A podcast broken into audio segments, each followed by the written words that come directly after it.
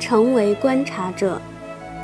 许多精神导师都告诉过我们，生命中最主要的问题就是我是谁。这个被我们称为“我”的存有到底是什么？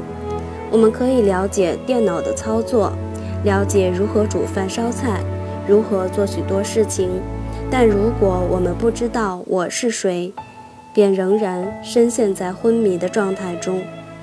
我们不过是一个失去意识的人，并不真的知道这个世界发生了什么事。你是否现在昏迷中？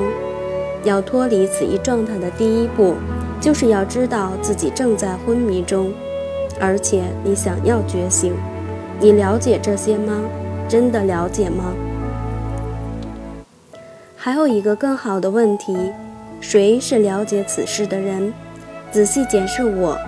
以及变成一个观察者，你会发现，你不是自由的，你不过是个受限于过去的奴隶。你的信念早已失效，你的恐惧是从父母、家庭成员和老师那里借来的。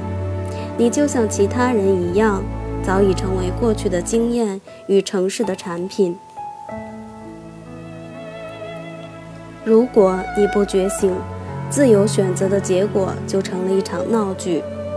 觉察到我们已经走上了岔路，而目前我们信以为真的事物其实并不是真的。这样的觉知是一种很痛苦的感受。从昏迷中走出来，意识到自己正活在幻觉里，往往是很痛苦的事。你深陷在自认为对或错的种种模式中，无法看出每个人都卡住了。大家都在自我防卫，我们把生活搞得悲惨不堪，却像其他人一样认为是别人害我们的。然而事实是，如果你是觉醒的，没有人能让你悲惨不堪。更何况，所有的情绪都是假的。我们替过去的经验穿凿附会，相信自己本该拥有完美的父母与完美的青春。这是我们所犯的第一个错误。事实上，我们真的选择了完美的父母，以便学习我们在人世间的功课。换言之，我们的父母完全适合我们的目的。就算你是个孤儿，没有双亲养育照顾你成人，必须一直靠自己奋斗求生，这也是你计划的一部分。你现在唯一需要做的一件事，就是忆起那个计划。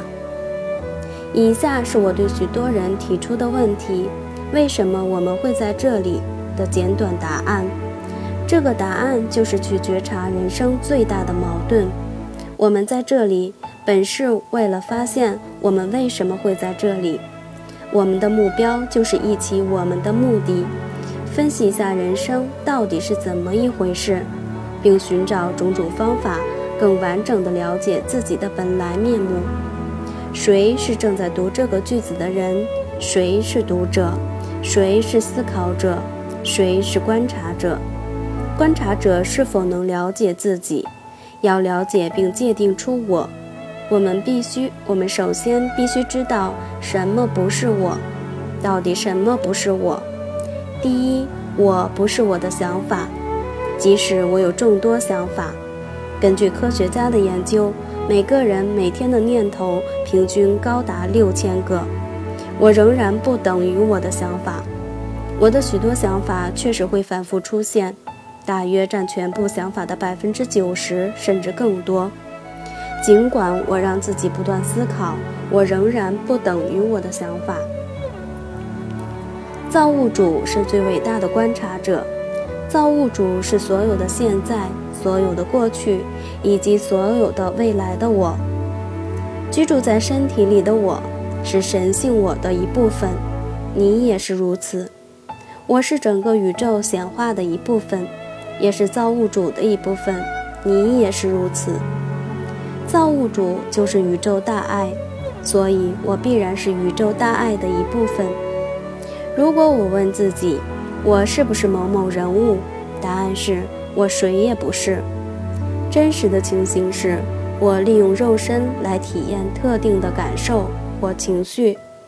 只有当我减缓了振动的速度，才能体验得到。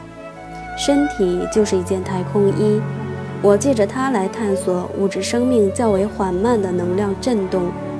我让我自己放慢下来，借着为肉身所缚来限制自己。出生及穿上这件所谓的太空衣，是对我的存在的严重限制。另一个矛盾之处是，借着成为人类，我不断死亡以便再生。